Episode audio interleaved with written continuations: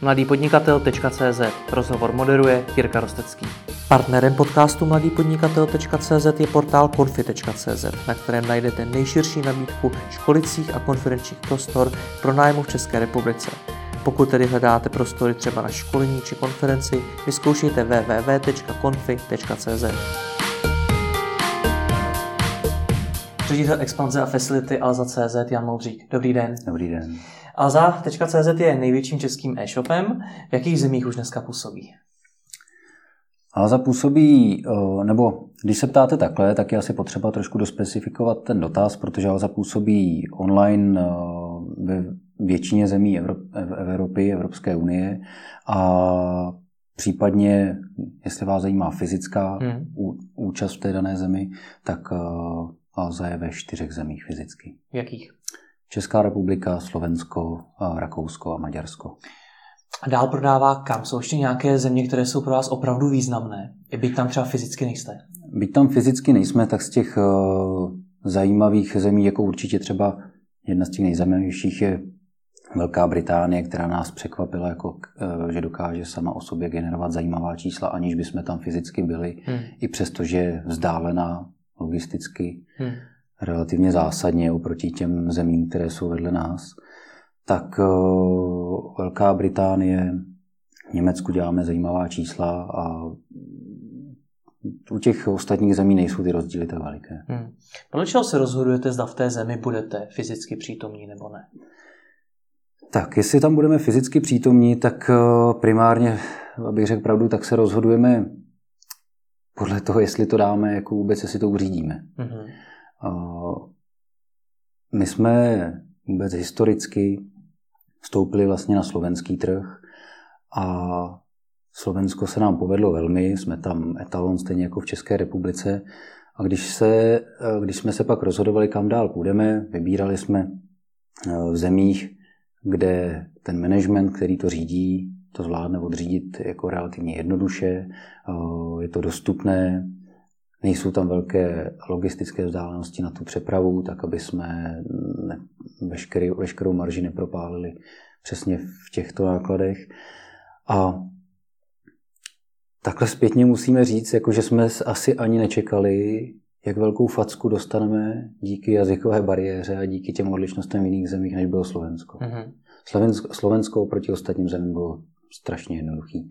A když se mě někdo ptá, uh, jako jestli by někam expandoval podobně, tak mm, já mu vždycky odpovídám, jestli chce zajímavý trh a velkou výzvu, tak eh, bych šel někam západ, směr Německo a podobně, ale jestli chce něco, co, kde si to vyzkouší, eh, projde si všechny ty procesy, které v té zemi musí otevřít a že jich je opravdu mnoho a jsou to přesně ty procesy, které nikoho nebaví, nikdo je nechce řešit a je to hmm. prostě support, který se pro tu zemi musí udělat, tak bych šel určitě si to vyzkoušet na Slovensko, protože to, že odpadne ta jazyková bariéra, je mm, strašně důležitý. A ono to není o tom, že neumíte jako mluvit eh, jako v anglicky, dokážete se domluvit i v těch dalších zemích, ať už máme Maďarsko, Rakousko a podobně, ale ono je to o tom, že my v těch eh, překladech, těch dvojitých překladech, jednak mluvíme anglicky mezi češtinou a angličtinou a pak ještě angličtina mezi maďarštinou tak máte dvě, eh, dvě cesty, kde se vám může ztratit eh, detail a fáze nám na těch detailech záleží. Ať už je to komunikace marketingová. Hmm. Jenom vyřešit, když chcete říct nějaký slogan nebo dát něco na výlohu, tak ho řešíte prostě desetinásobek času oproti tomu, že jsou to Čechy, Slovensko. A i v tom Slovensku jsou samozřejmě odlišnosti, kdy my si říkáme, jak člověk zná tu slovenštinu, má jí zajetou, jak se říká, to je jednoduchý, to dáme v pohodě, to je přesně takhle. A pak vám člověk, který žije na Slovensku, řekne, ale to, to vnímáme úplně jinak. To. Hmm. Ale když máte jazyk, kterým ani nerozumíte, takže tak se musíte jenom spolehat na někoho a většinou to děláme tak, že si to ověřujeme, ten překlad na několika místech, jak na ně působí, ať ho popíšou přesně do detailů, typicky, jako jestli je to, aby to nebyl mimozemšťan, ale nebo když pak zjistíme, že překlad je alien, což my nechceme, nebo vetřelec a podobně, tak jsou to detaily, ale který pak jako se táhnou z toho celou dobu a tohle je náš mimozemšťan Alza a my nechceme, aby to byl v Maďarsku vetřelec Alza. Rozumíte, jo? Ale přitom jako no. ten rozdíl jako v té angličtině se, a v tom překladu dvojitým se ztratí velmi rychle. Takže hmm. si to musíte hlídat. Proč je tam mezi tím ta angličtina? Proč to nejde z češtiny rovnou do toho daného jazyka? Proč tam mezi tím musí být ta angličtina? Tak jako je to samozřejmě o managementu Alzy, který je z, z totální maximální většiny uh, český a nikdo z nás neumí maďarsky a ani jako, no, ani jako nemáme ambice, aby jsme se učili tu danou zemi, to bychom nestíhali jako hmm. tak rychle se učit. Buď to bychom se pořád učili jazyk a asi bychom neudělali nic pro Alzu, a nebo bychom, nevím, ani asi by nebyl chuť, to si musíme jako přiznat, že učit se prostě maďarštinu místo toho, aby jsme se třeba pořádně naučili angličtinu a němčinu, tak hmm. která by nám pomohla ve většině zemí. Tak by to nebyla nejlepší strategie. Stal se vám někdy nějaký fail právě v tom překladu, ve stylu, že jste vykopli ven něco, co nakonec znamenalo něco úplně jiného? No, právě proto jsem zmínil zrovna toho vetřelce, protože takhle jsme začali, ale ne, naštěstí jsme to nepustili ven, tam hmm. jsme si začali uvědomovat ty odlišnosti a jako překladový fail ne. Co se týče třeba Slovenska, tak tam jsme hodně bojovali s tím, kdy my, náš jako Daber, který je v České republice, tak eh, protože jsme nechtěli ztrácet ten eh, na začátku nechtěli jsme ztrácet tu jeho autentičnost toho hlasu, hmm. tak jsme zkoušeli, že, že on se naučí to říct ve slovenštině a řeknu to ve slovenštině, ale během chvíle nám přišly prostě reakce na to, že to mluví Čech, že to poznají ve vteřině. Takže jsme přistoupili k tomu, jako, že máme v každé zemi už jako člověka, pro kterého je to národní jazyk. A není tam, rozezna, není tam rozeznat toto, ale pak to samozřejmě znamená, že my si toho člověka musíme držet, nějakým způsobem platit to, že on nám dělá hlas, kdykoliv hmm. my si řekneme. Hmm. Kdo všechno to tedy překládá? Jak funguje to ověřování? Máte tedy více, řekněme, přetrvat, dejme tomu překladatelských agentur, nebo to jedete na jednotlivcích? Nebo... Jedeme to uh, co nejvíc, co nejvíc interně. Máme mm, pár zaměstnanců maďarských, máme tam třeba typicky toho country manažera, který nám dokáže udělat ten první překlad, dokáže nám říct, jestli je to v pohodě uh, obsahově, myšlenkově, ale pak máme samozřejmě call centrum, na tom call centru, kde děláme překlady pro web nebo pro Eh, když eh, dělají support zákazníkům, tak eh, těm posíláme to, že potřebujeme tu danou věc přeložit. Hmm. Když je to hodně obsahově, jsou to velké, velké množství textů, všeobecné obchodní podmínky a podobně, tak to samozřejmě už dělají právníci, hmm. kde musíme mít jistotu, že tam není nějaká chyba. Hmm. A to ověřování probíhá jak? Ověřování, jak jsem říkal, je to víceméně jako všechny, vše, to všechno, co jsem vyjmenoval, teď tak mezi sebou. Aha. Prostě vezmete, přiložil to tenhle, vezmete, zeptáte se, jak to působí, ať to popíše, hmm. dáte to zkontrolovat tam a prostě když to všechno sedí, všichni komentují stejně, tak cítíte, že je to dobře a zatím se nám nestalo, že bychom jako i po téhle dvojitý, trojitý kontrole měli na konci hmm. problém. Jaký software k tomu používáte? Outlook. Jenom Outlook? Outlook, eh, minimum, minimum jiných nástrojů. Víceméně v Alze není nic uh, tak důležitého, jako je Outlook, Excel, a informační systém náš, na kterém běží jako celá Alza, který je interní. Já se přiznám, že první, co mě napadlo, jak jsem si říkal, ty oni určitě budou mít sdílený dokument na Google Drive a v něm to všichni budou zpravovat. A vy říkáte Outlook. Proč ne Google Drive? No, uh, ono to neznamená, že ty sdílené eh, editace nemáme, těch eh, sdílené editace textů, ale jednak úplně nejsme otevřeni tomu dávat uh, naší interní komunikaci ven. Trošku jsme historicky, teď vnímám, že jsme už otevřenější, ale historicky jsme si to velmi hlídali, hmm. aby nám know-how neunikalo někam ven. Takže jsme tomu moc nakloněni nebyli. Poslední dobou testujeme několik systémů, používáme víceméně co komu sedne. Trošku nejdelší čas jsme věnovali asi Microsoft SharePointu. Plně nadšení jsme z ní nebyli, takže teď hledáme nějaké cesty, jakým hmm. způsobem. Ale přesně jak říkáte, jako, je to Google, Google Drive nebo nějaké jiné prostě sdílené služby jako online cloudový, tak používáme sem tam to, sem tam to. Je to, hmm. je to spíš o tom, ono není důležité ve finále, co použijete za tu službu. Když potřebuje někdo něco zeditovat, tak je to o tom, v čem vám to pošle a vy to zeditujete. Hmm, jasně.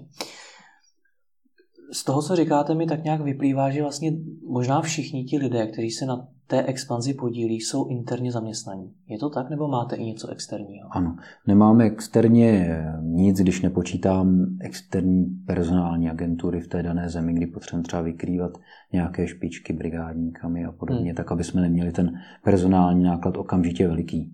Čím větší máte na začátku ten personální náklad, firma ještě nevydělává, tak jenom zvětšujete tu sekeru a tu díru v té lodi hmm. a pak se dlouho z, z ní jako vyhrabáváte. Přitom, když se správně jako optimalizujete náklad, dokážete uh, ty lidi objednávat téměř online podle toho, jak, ví, jak predikujete jaké budou obraty, že se zrovna se pouští akce, tak víte, že v tu chvíli budete potřebovat na té prodejně místo pěti lidí, osm lidí, tak si to objednáte podle toho, že víte, že ta akce očekáváte, že bude úspěšná a nemusíte tam mít tři zaměstnance navíc neustále. Hmm.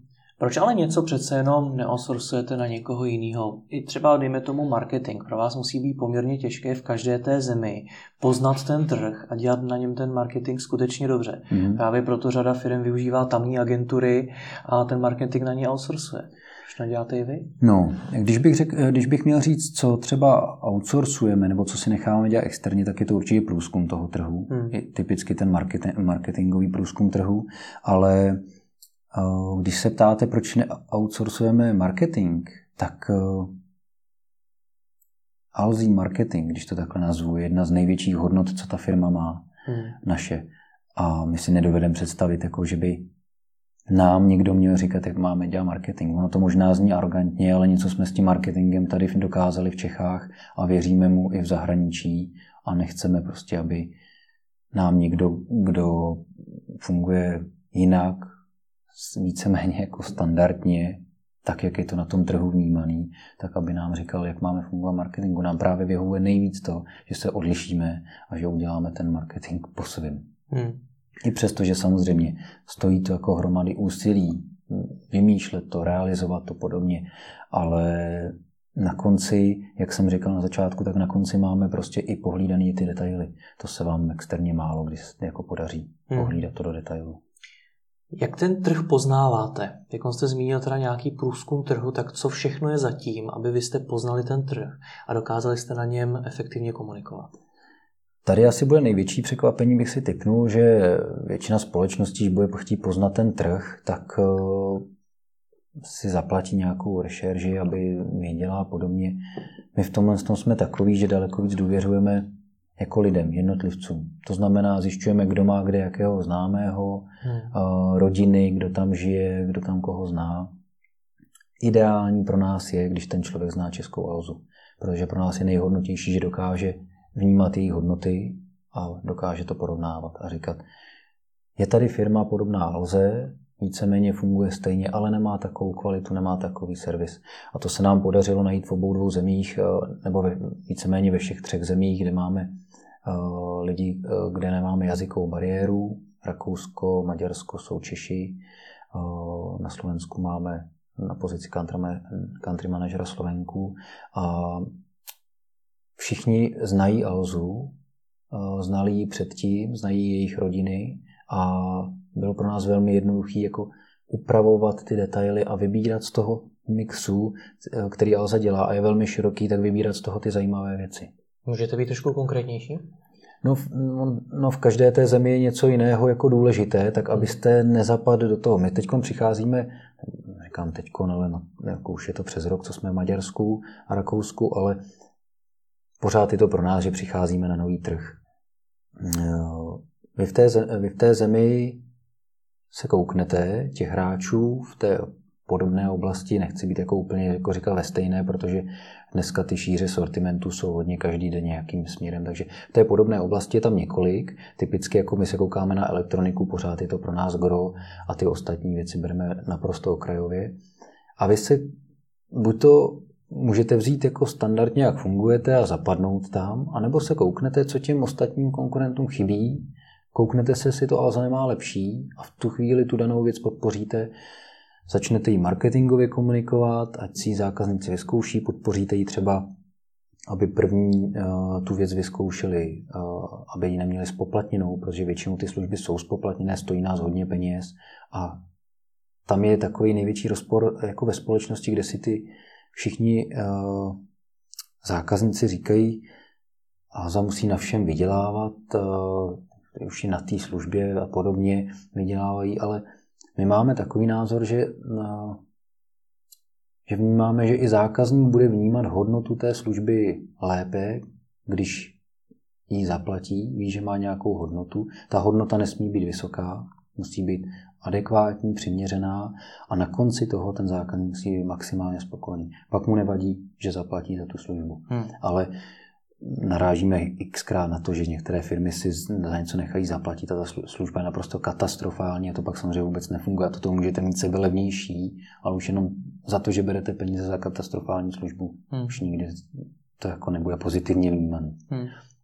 Takže si třeba vyberete prostě to, že máme mm, Alza má přes 50% eh, zboží při reklamacích vyměněno okamžitě a to, když se pak kouknete, tak Maďarsku to nikdo vůbec nezná. Hmm. Takže prostě vezmeme tohle jako hlavní podpůrný trumf toho té šíře sortimentu těch našich čtyřech pilířů a jdeme do té země a začneme komunikovat třeba tohle o trošku silněji, než bychom zmínili dejme tomu na Slovensku, kde už i takové firmy jsou. Hmm. Nebo v Čechách, kde je to už běžné, ale je to běžné, protože Alza to před časem nastavila a ty firmy vědí, že si mají konkurovat, mají se k Alze dostat, tak musí jako nějakým způsobem ty služby dorovnávat. Hmm.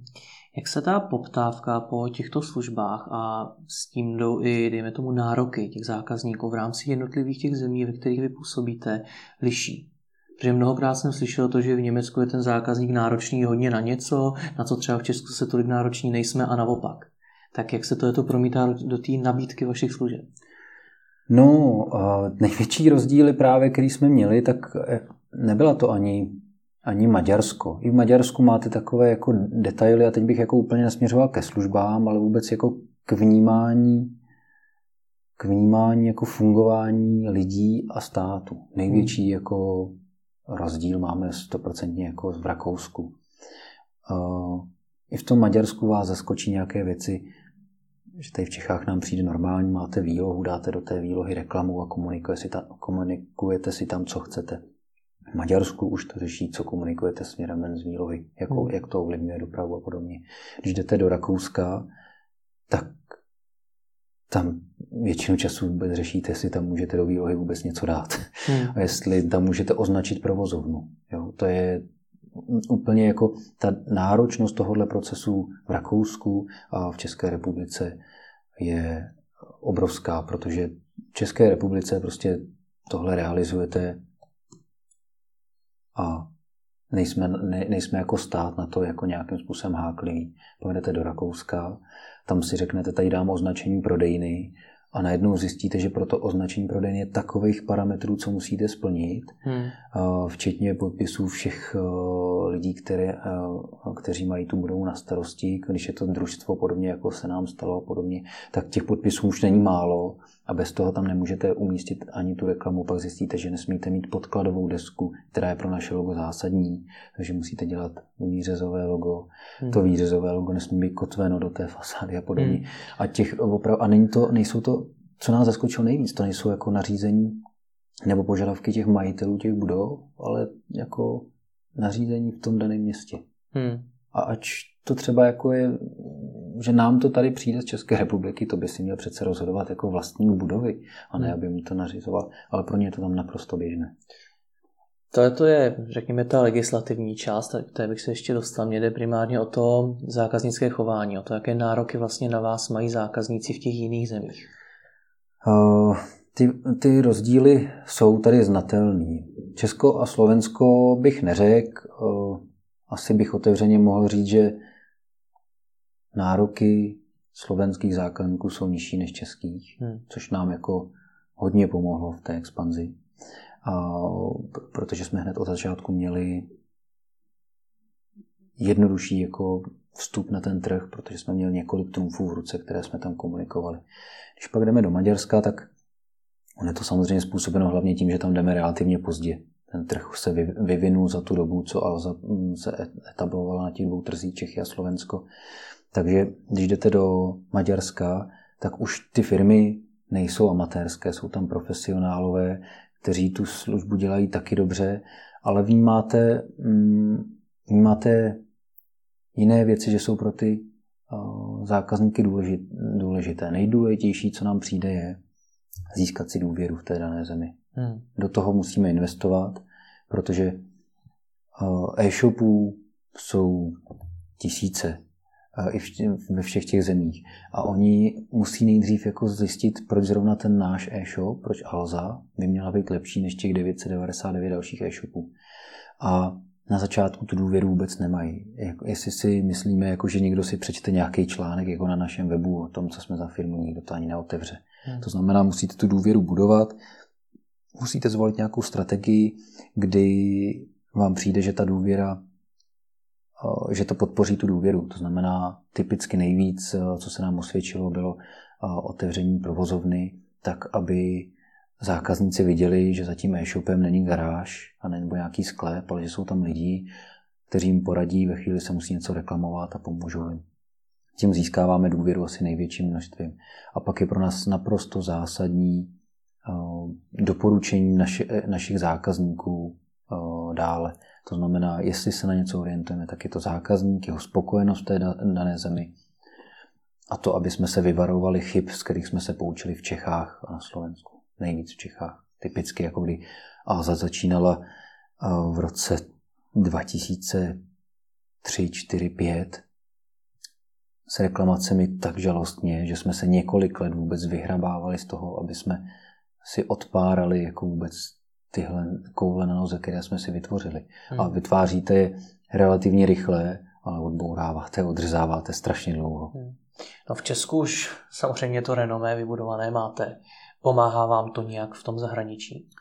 Uh, pomůže vám to u firm, s kterými chce, chcete spolupracovat, které samozřejmě chápou, že dneska trh je jako globální, takže si najdou ty informace, když jim řekneme, že jsme velká firma, tak si to ověřují. Ale co se týče zákazníků, tak Maďarsko, Česko, teda Maďarsko, Rakousko vůbec. Nevnímáme, jako, že by nám to jakkoliv mohlo pomoct, hmm. tak aby zákazník se rozhodl zrovna pro tu naší firmu. Zmiňujete třeba ty doporučení od eh, stávajících zákazníků. Dá se s tím nějak mezi těmi zeměmi pracovat ve stylu přeložit český doporučení od zákazníků do Němčiny? Nebo je to uh, Doporučení ne, ale, ale překládáme hodnocení produktu. Uh-huh. To znamená, i to pomáhá, protože uh, zákazníci vidí ve všech těch zemích, že tam jsou zatím lidi, kteří to hodnotí, to znamená, není to mrtvý e-shop, který občas udělá jednu objednávku a bojíte se tam poslat nějakým způsobem peníze hmm. nebo vůbec objednat. Hmm. Zmínil jste i tu prodejnu. Vnímáte to jako podmínku pro úspěch na tom zahraničním trhu?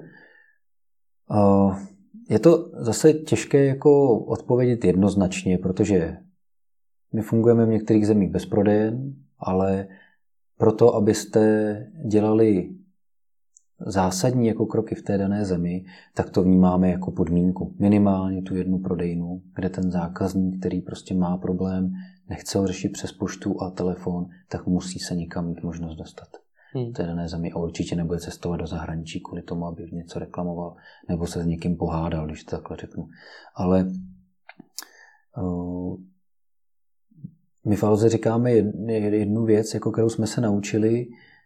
My bychom kolikrát ani jako tu prodejnu třeba tam dělat nechtěli, nebo bychom to zvážili jako daleko víc, ale zvykli jsme si na to, že to fyzično má větší gravitaci než ten online. To znamená, vy tam vytvoříte prodejnu a ona funguje, ta gravitace i uvnitř té firmy. Najednou všichni ti zaměstnanci v té firmě vědí, jako že tam je ta prodejna a že se, jí musí, že se musí podporovat a musí se to udělat. Když to, když máte ten online, tak on na sebe nenabaluje jako přirozenou cestou takovou, takovou tu myšlenkovou prostě Jakože není o čem mluvit, když to takhle... No, to bych úplně neřekl, ale velmi často se vám bez toho, bez té gravitace fyzické se vám stane, že na tu věc zapomenete, jako že, že vám nepřijde jako do té hlavy. Jo, že zvažujete nějaký projekt a řeknete si, uh, jasně, uděláme to v Čechách na Slovensku a někdo to zrealizuje a úplně zapomněl prostě na to, to má udělat v Rakousku. Hmm. Protože všechny jako podmínky a proto máme na to, aby jsme to tam efektivně zduplikovali, nemuseli eh, to udělat. Ale když tam tu provozovnu máte, tak ona vždycky jako v, něko, v každém zakoření ví, že to tam jsme jako, a že hmm. se to tam má udělat taky. Hmm. No, to byl jako největší boj, kdy na začátku se zapomnělo na Slovensko, pak se zapomnělo na Maďarsko, teď zase na Rakousko. A... Jak tomu předcházíte, abyste nezapomněli na celý národ? No, zatím u nás dobrý, že neza, nezapomínáme na Českou republiku, ale... Zatím? no tak eh, třeba, až budeme jednou globální firma jako celosvětově, jak se nám to stávat může, ale doufáme, pevně doufáme, že se nám to stávat nebude. Ale jak tomu přecházíme, Primárně eh, máme nějaké eh, listy u těch projektů, které, kde kopírujete šablony a v těch šablonách už máte zmíněno jako mm, nezapomenout na ty dané země, jestli to tam vůbec jde eh, realizovat, jestli se jako firma rozhodneme, že je efektivní takovou službu, takový projekt v té dané zemi rozjíždět. Hmm. Nicméně drtivou část věcí stejně spouštíme jako Čechy, Slovensko a primárně tím, že pro nás Maďarsko i Rakousko jsou pořád nové trhy, tak tam se soustředíme na ten core business, na to, co víme, že děláme perfektně, tak ať to tam doladíme do těch detailů, na kterých nám záleží a pak můžeme tam dál kopírovat služby, které mezi tím v České republice třeba posuneme dál. Takže neděláte nic, co by v Česku nebylo pro nějakou jinou konkrétní zemi. Všechno, co děláte v zahraničí v Česku, už je naopak v zahraničí je toho méně. Ano, ano, když neberu detaily typu, jako že tam je jiná měna, no, musíte no, se na to hmm. připravit. Hmm neděláme tam nic nového, co bychom jako nedělali v Česku. Pro nás je to totiž jako nejjednodušší cesta, jak eh, vyladit ten produkt, jako zkoušet něco v zahraničí. Typicky ještě, když tam pak máte uh, projektáka, manažera, který to vede ještě a není úplně propojen s tou lozou tak, jako my jsme, co sedíme prostě na headquarteru, tak uh, to nejde prostě udělat na dálku. Hmm. My máme jako, že je pro nás strašně důležitý, aby i ti, které, eh, které máme v těch daných zemích, jezdili velmi často do Prahy. Hmm. Proč, když to, je to všechno popisujete a popisujete i důležitost té prodejny, tak proč jste fyzicky ve čtyřech zemích? Proto uh, my jsme samozřejmě ty ambice měli daleko větší, hmm. ale jestli na, eh, na Áze něco jako oceňuju, tak jako, že si otevřeně dokáže přiznat, že prostě nemá v současné chvíli na to, aby v kvalitě, kterou Alza požaduje, otvírala prostě další země. Hmm. A my jsme nechtěli v těch zemích prostě mít špatnou službu, špatný produkt, budovat špatnou značku. Hmm. Takže jsme si řekli, že půjdeme pomalejší cestou, ale budeme daleko více věnovat té hmm. kvalitě. Hmm. Vy používáte takový poměrně obecný termíny. Vyladěný produkt, nechceme mít špatnou značku a tak, a tak podobně. Co to konkrétně znamená? Kdy si řeknete, že teď už máte vyladěný produkt v Německu třeba? Tak uh, uh, jsou to jako ty věci, které jsou pro nás v té dané zemi zásadní. Je to jednak, jako primárně je to ale samozřejmě všechno o tom, jak to vnímá ten zákazník. Hmm. To, že nemáme něco hotového jako k nám do firmy, dovnitř, tak to si vždycky jako dořešíme později. To moc jako není to, co by nás jako uspokojovalo, jestli máme hotovo nebo nemáme. Ale co nás uspokojuje, je, že zákazník na konci je spokojen tak, že nezvažuje v dalším nákupu prostě nákup někde jinde. Hmm. A ještě to doporučí někomu dalšímu. A když se ptáte konkrétně, tak uh, jednak je to produktová nabídka, to znamená to, že nabízíte produkty v té dané zemi, ale nabízíte je za cenu, která je Mm, dobrá, je adekvátní. A neříkám, že nejnižší. Vůbec to není náš cíl. Ehm, my nejsme firma, která by chtěla jako soupeřit eh, jenom s cenou. My soupeříme komplexně, to znamená nabízíme komplexnost při tom nákupu, víceméně tomu říkáme zážitek toho nákupu a ten se skládá z několika věcí. To znamená produktová nabídka šíře, tak aby ty produkty byly kvalitní, aby jsme nenabízeli v té dané zemi nejlevnější věci, ale s obrovskou mírou reklamovanosti, aby byly za dobrou cenu, aby jsme k tomu, k tomuhle měli tu zásadní službu, a to je ta logistika. Zásadní služba je logistika, to znamená rychlost toho doručení, tak aby zákazník ve chvíli, kdy se mu vnukne ta myšlenka, že si něco pořídí a dost často je to věc pro život nepotřebná, taková je doba, tak eh, aby měl co nejmenší čas na to, aby si jako zase to rozmyslel, že to vlastně nepotřebuji. To Hmm. znamená, proto se snažíme to zákazníkům dodat rychle. Oni jsou v takové té euforii, z toho se proto rozhodli, užívají si ten produkt a nepřemýšlí o tom, jestli to mají zvážit nebo ne. Čím větší čas jim dáte na to a zákazníkům, aby mezi objednáním a doručením, aby to stornovali, zrušili, tak ve finále mm, člověk zjistí v dnešní době, že to potřebuje strašně málo jako pro Hmm. život. Je tohleto vaše rozhodnutí, že už máme vyraděný produkt a posuneme se třeba Mhm. zase dál závisle i na penězích, ve smyslu, teď už pro nás ta země je v plusu, teď Mhm. už pro nás není ztrátová. Je, my jsme uh, zvažovali i některé jiné strategie. Typicky jako v Maďarsku jsme se rozhodli proto jít cestou daleko rychlejší, agresivnější, kde investujeme do té země. Na začátku října tam otvíráme obrovský showroom ala Holešovice na Praze 7, Mhm. což je velikánský skok. To k tomu jsme třeba na Slovensku uh, dospívali 7-8 let. Takže jenom, že jsme takhle skokově zkusili tuto strategii, uh, uvidíme s odstupem času, jaký budeme vůbec vyhodnocovat. Samozřejmě my dál věříme, ale vedle ní je strategie takového poklidného uh, růstu, jako jsme třeba zvolili v tom Rakousku, kde jsme udělali pobočku a snažíme se spíš podporovat uh, ten náš web, to Hmm. doručení a nějakým způsobem hm, to povědomí o té značce v té dané zemi, tak aby ten web uh, sbíral objednávky, lidi byli spokojeni, doporučovali to, jeli jsme bezpečnou cestou a až ve chvíli, kdy ten obrat v té dané zemi bude tak zajímavý, tak začneme uvažovat o tom, jestli tam uděláme showroom nebo ne. Hmm. Víceméně jsme si teď vyzkoušeli dvě varianty a budeme vyhodnocovat, která je jako rozumnější. My tu variantu, co jedeme v Rakousku, tak tu jsme jeli přesně na Slovensku. Mhm. Chápu z toho tady to, že zahraničí je pro Alzu zatím ztrátové.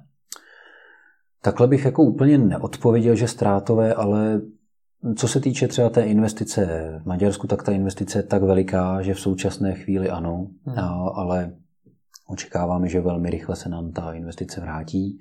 A co se týče Rakouska, tak tam ne, ale je to zase samozřejmě vykoupeno tím, že mm, ty nárůsty jsou jako velmi pomalé v té Hmm. dané zemi. A může se stát, že díky tomu, že eh, rosteme velmi pomalu, že v té zemi přibyde někdo eh, další, případně tam nějaký z těch hráčů dosáhne takové pozice, jako má Alza v Čechách a pak se velmi těžko ten hráč jako dohání. Hmm.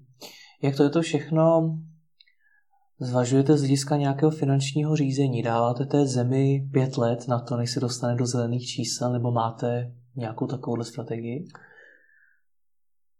Co vnímám, že pro nás jako pro firmu, pro vedení a pak už i o tom, jaká je jako atmosféra v té firmě, jak to vedete, tak je to primárně o tom, jestli tomu věříme. Jestli tomu věříme dál nebo nevěříme. My samozřejmě ty čísla sledujeme, vidíme tu tendenci vzestupnou a my, my jsme tak jako si jistí tím s produktem, který Alza má, a ještě navíc ho neustále inovujeme, jako a tím myslím znova všechny ty věci, které jako Alza nabízí, ať už je to eh, produkt, cena, služba, web, eh, logistika a podobně, tak myslím takhle tomuhle všemu říkáme jako produkt, jenom ať je to zřejmé. Tak jsme si tím tak jistí, že víme, že je to jenom otázka času v té dané zemi, než to jako bude pozitivní. A je na nás, jestli to budeme chtít jako v nějaké chvíli vyhodnocovat rychleji nebo ne. Hmm. A i o tom, jak to budeme chtít podpořit. Jestli to budeme chtít podpořit marketingově významně, tak aby jsme rychle dosáhli toho, aby jsme ta čísla dostala do, č- do černých čísel. A nebo typicky v Rakousku, kde zase naopak máme velmi malou investici, ale zase o to později prostě to bude nabíhat jako k zajímavým obratovým číslům. Hmm. Já nevím, jestli mi na tu otázku dokážete dobře odpovědět, protože bude asi hodně obecná, ale i mě docela překvapuje, kolik českých e-shopů si vlastně není schopno spočítat, kolik je ta zahraniční expanze stojí, kolik je přesně stála ta konkrétní země a jestli tam vůbec v plusu jsou. A často si myslí, že v plusu jsou, ale ve skutečnosti jsou v mínusu, protože je to stálo mnohem víc. Hmm. Jak to je tomu předcházíte vy? Nebo jak to vaše počítání zatím probíhá? No, jednak, jednak hm, taková ta finanční, databázová, analytická struktura Alzy Hmm. Je velmi důsledná do velkého detailu. To znamená, my víceméně sedíme nad eh, soubory, neustále je sledujeme, sledujeme jejich vývoj, koukáme se, jestli náhodou tam nemáme někde nějakou díru, že se na něco zapomnělo a podobně, že tam nemáme zohledněno. Když kolikrát jsou to věci nepočítatelné, tak radši je zohledníme jako dražší i s tím, že to třeba negativně jako působí pro ten biznis, ale máme tam tu jistotu. Mm-hmm. To je jako velmi důležitý. Radši než říkat, to není tak hrozný, tadyhle z, třeba toho grafika, to se sežere na 30%, to nebudeme prostě vůbec řešit a podobně.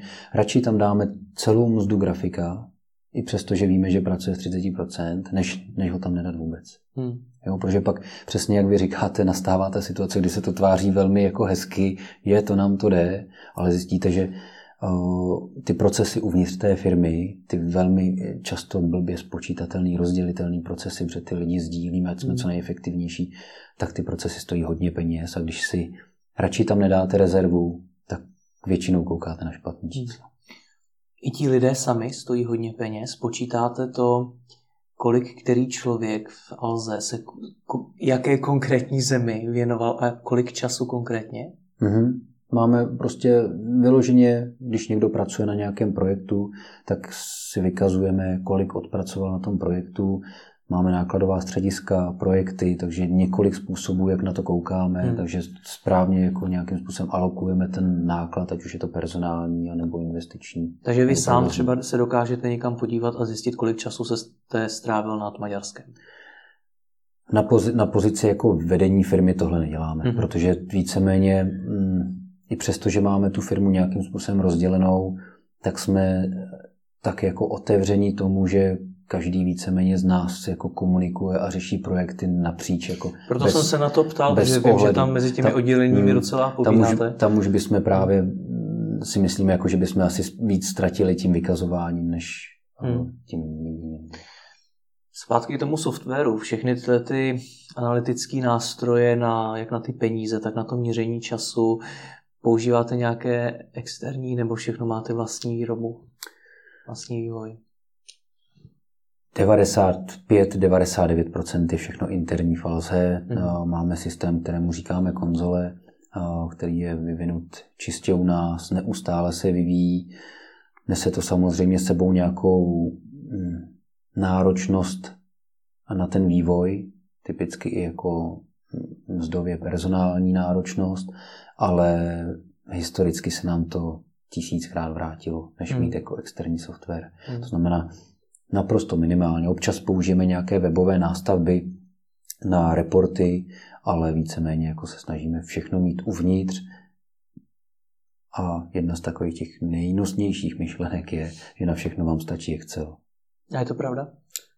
Je. Když prostě potřebujete vidět nějaký čísla, tak jo. Teď se nebavím o nějaké softové části řízení a podobně, hmm. ale teď se bavím jako o číslech, o zaznamenání, o vytvoření projektu, o vytvoření pohledu na ten projekt. V tom Excelu můžete prostě ve finále kreslit, když chcete.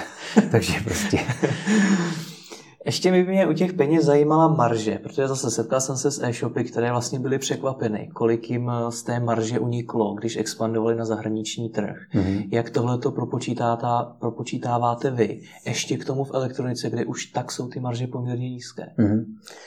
Tak uh, typicky marže je něco, co si firma, která chce být zdravá, jakože Alza chce, hmm. tak musí sledovat. A bývá to největší problém. Právě firmy dost často sledují obrat a vůbec už si nespočítají ty náklady, co to všechno sežral na konci.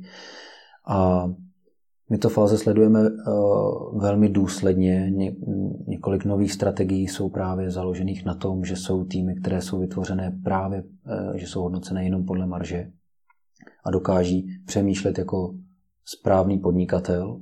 A když jdeme do toho zahraničí, tak eh, typický příznak toho, že tu marži řešíme, je, že když se podíváte na zahraniční eh, naše nabídky produktové, tak tam, kde to nedává význam, typicky to, že ty náklady režijní s tím daným produktem, segmentem vám sežerou tu hlavní marži, tak je tam ani nezobrazíme. Prostě to tam nenabídíme. Hmm. A v současné chvíli toho máme samozřejmě hodně oproti tomu, co je v České republice. Ale neustále pracujeme na tom, aby jsme tam tu nabídku rozšiřovali, ale rozšiřovali ji zdravě. To znamená, nepouštíme tam věci, které víme, že by Alzu jako táhly dolů, protože sice se prodávají, ale protože nevím, ta logistická náročnost toho převezení, vydání, vůbec řešení, jak to dostat k zákazníkovi, následná reklamace hmm. a podobně je tak drahá, že nám to nezaplatí vůbec ten zisk, hmm. takže radši do toho nejdeme. Předpokládáš, že ta logistika je na tom to nejtěžší? Přesně tak. Jak to řešit u takhle dravé firmy, jako je Alza, když se k tomu vrátím? Vlastní logistikou v těch zemích, vlastní sklady? Všechno máme vlastní. Všechno máme vlastní a rozhodně nezvažujeme o tom, že bychom něco outsourcovali, protože pro nás je logistika a IT gro prostě toho, jak Alza funguje hmm. a to, co na konci dní má ten zákazník. Víceméně, když můžeme vymýšlet, co chceme, ale jestli to tam dostaneme, buď to nedostaneme, nebo to dostaneme daleko od ní, nebo to dostaneme pozdě, tak zákazník bude zklamaný a na konci už pak nemá jako ten důvod, proč by hmm. nakupoval znova. Takže ve všech těch zemích, kde jste fyzicky, jste fyzicky skladem? Nejsme skladem, nebo máme jako několik druhů skladů. Máme sklady logistická centra, veliká, kde typicky Maďarsko a Rakousko zásobujeme ze skladů v Senci, ze Slovenska, ale pak máme sklady v těch daných zemích na těch prodejnách. V Rakousku je to velmi malý sklad, samozřejmě jenom u té prodejny, ale nicméně co se týká toho showroomu v Budapešti, tak tam naopak jsme teď víceméně tu investici udělali proto, že budeme mít v té dané zemi obrovský sklad téměř v centru města. Hmm. Což je velmi nákladné, ale je to to, čím se my odlišíme, hmm. protože uh, budeme mít zboží i hned k odběru, víceméně jako dostupnosti pro lidi, kteří, kteří tam pracují. Hmm. Když vás tak poslouchám, tak mě napadá otázka, zvládne vůbec český e-shop na tom zahraničním trhu konkurovat, když tam tu vlastní logistiku nemá? My věříme, že jo. Kdyby ne, tak už se připravujeme na, na ty situace, že bychom to chtěli outsourcovat. Nicméně, když máme to, jak zase do jakého detailu nám fungují ty procesy v té logistice, hmm. tak si vůbec nedovedeme představit, že bychom tohle měli někomu zadávat. Hmm. Jo, to jsou jako opravdu, jako jsou to detaily, ale to jako ten, perfekt, hmm. ten perfektní celek se skládá právě z těch detailů. A když ty detaily neuděláte, tak jste jenom průměrný. Hmm. Těm konkurentům na řadě těch trhů, na kterých se pohybujete už i vy, tak je i Amazon. Jak s ním zvládáte ten trh nějak sdílet? Úplně ho ignorujeme. Úplně ho ignorujeme? Úplně. Vůbec neřešíme. Jako naprosto.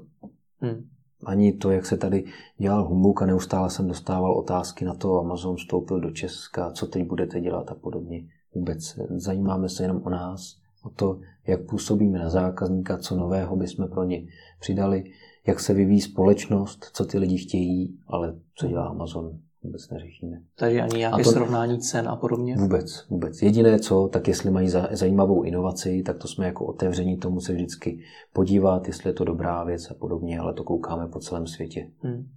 No jedna z těch, přesně v té debatě, že Amazon v Česku, tak jeden z těch argumentů, proč, nebo co bude výhodou pro české e-shopy, tak bude to, že jsou právě český, že český zákazník bude víc věřit té české firmě, než nějaké americké nebo nadnárodní firmě. Jenomže na tom zahraničním trhu jste vlastně taky cizí firma. Je to tak? Tak a ta... jestli tohle hraje nějakou roli? No hraje. Tam právě přesně vidíme to, že my musíme, proto jsem říkal, my tam máme jednotlivce, ne žádné agentury, jednotlivce, s kterými komunikujeme, co té dané zemi je příjemné, co není. A jako třeba, třeba ty rozdíly mezi Čechy a Rakouskem jsou obrovské. V Čechách prostě uh, už ta naše mentalita je vymyslet jako co nejvýhodnější nákup a jakkoliv to obejít, jenom ať se dostanu k co nejvýhodnějšímu nákupu. V tom Rakousku ten zákazník řeší jako úroveň té služby.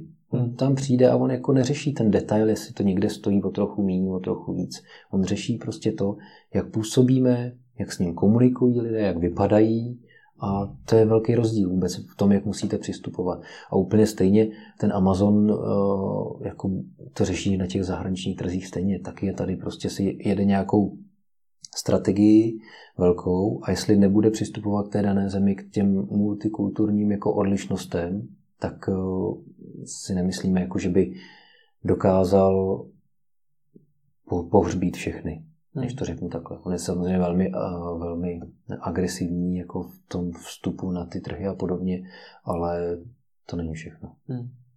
Na závěr bych se rád trošku prostil od té Alzy a pobavil se s vámi obecně. Mm-hmm. Já pravidelně skoro každý měsíc pořádám setkání zakladatelů e-shopů. A na tom minulém třeba bylo jedno z velmi hodně diskutovaných témat to, kdy je vůbec e-shop připraven na zahraniční expanzi. Co bys na to odpověděl mi? Zase, eh, je to, je to pro mě těžký. Já jsem v Alze od, roku, od začátku roku 2004 a když se podívám do minulosti, tak když jsme vstoupili na slovenský trh, tak to byl neskutečný punk. Jako, takhle to hmm. musím nazvat. Jako opravdu punk, co přinese, co přinese ta, uh, ta firma s sebou, co přinese za náročnosti. Budeme to řešit, až to přijde a uvidíme, co se stane. A víceméně, co na, jak, jako kam nás to dostalo.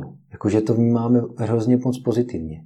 Ale teď už si to jako zase moc dovolit nemůžeme. Ta firma jako narostla do takového rozměru, že abyste to uřídili, tak musíte mít nějaký procesy. A my se snažíme jich mít co nejmíň, ať nejsme prostě svázaný korporát. Co nejmíň uh, věcí, co největší možnosti jako rozhodnutí těm lidem dát, ale pořád potřebují mít nějaký proces, aby jsme vůbec zvládli v té dané zemi zaúčtovat a podobně, odvést daně a podobně. Takže na, to už jsou ty odlišnosti, kdy teď si to nemůžeme říct, jako tak otevřeme teď třeba hmm. Německo a nebudeme nic řešit a ono něco přijde a uvidíme, co přijde a podobně. Teď už bychom hodili tolik bordelů do té firmy, že už by to jako se asi velmi těžko jako čistilo. Když to hmm. tenkrát v tom menším objemu, v takovém tom víceméně bez procesí bych to i nazval, tak každý řešil všechno a co, co bylo potřeba řešit, tak se zrovna v tu chvíli řešilo ale to už téhle velikosti nejde, takže máme nějakou úroveň eh, procesní a když bych se měl rozhodovat, v kterou chvíli eh, by měl e-shop vstoupit do zahraničí, tak zase bude to ovlivňovat rozhodnutí, jestli fyzicky nebo jenom online. A jestli online, tak je to víceméně jenom o tom, aby si pohledal legislativ, pohlídal legislativní věci a mě zvládnu tu logistiku. Víc, víceméně nepotřebuje. Hmm. Ty legislativní věci, ty vy hlídáte jak? Tohleto na někoho outsourcujete? Máme poradenské firmy, které nám eh, říkají jenom, ať si dáme pozor někde, ale nicméně máme jako finanční oddělení, které má na starosti z České republiky všechny země. Hmm. Kde je to největší boj? Slyšel jsem třeba Německo, že je docela náročný z hlediska legislativy. Tak, takhle bych to asi neřekl, protože my v tom Německu nejsme fyzicky, hmm. takže my nedokážeme to porovnat oproti Maďarsku, kde samozřejmě uh, jsme fyzicky. Tam teď vnímáme největší jako legislativní náročnost vůbec na tu firmu. Uh, i, I u těch zákazníků je to trošku jiný, než my jsme tady zvyklí. Tam oni se jako víceméně právně dožadují jako víceméně všeho. Takže velmi rychle vám přijde, na ně, že s něčím nesouhlasí, ale přichází vám to od právníků a musíte na to velmi rychle reagovat. V Čechách většinou ten člověk, než aby spálil čas nějakou právní firmu, jak se sebere, jde do té firmy a zkouší se domluvit. Tam to ani neřeší, tam to rovnou posílají. Hmm. Takže úplně na závěr, kdybyste měl schrnout pro člověka, který má svůj e-shop a přemýšlí právě o expanzi do zahraničí, jak má postupovat? Nejdřív bych, uh, nejdřív bych v současné chvíli dostal ten e-shop a jeho produkt, a teď myslím ne produkt, který tam prodává, ale hmm. produkt celého e-shopu, včetně té logistiky a služeb, na takovou úroveň, aby věděl, že to je to, s čím se chce někde uh, prsit, s čím chce jít do boje, do ty první linie a pak teprve bych uh, začal zvažovat, abych šel někam ven. Protože všechno, co neodladíte tady a pustíte to rozpracované do těch dalších zemí, tak ta náročnost toho, abyste to tam jako opravili, je násobně větší. Takže když to vychytáte tady v Čechách, a je to velmi jednoduché mít to u sebe a vychytat to bez jakýchkoliv těch odlišností kultur a jazykových bariér, tak eh, pak ten dobrý produkt vezmete a tam už jako na něj nalepujete věci, máte pevné základy. Ale když tam dáte nějakou děravou loď, tak budete jenom lítat od záplaty k záplatě. Tak vám moc děkuji za rozhovor, ať se vám daří. Rádo se stalo, díky.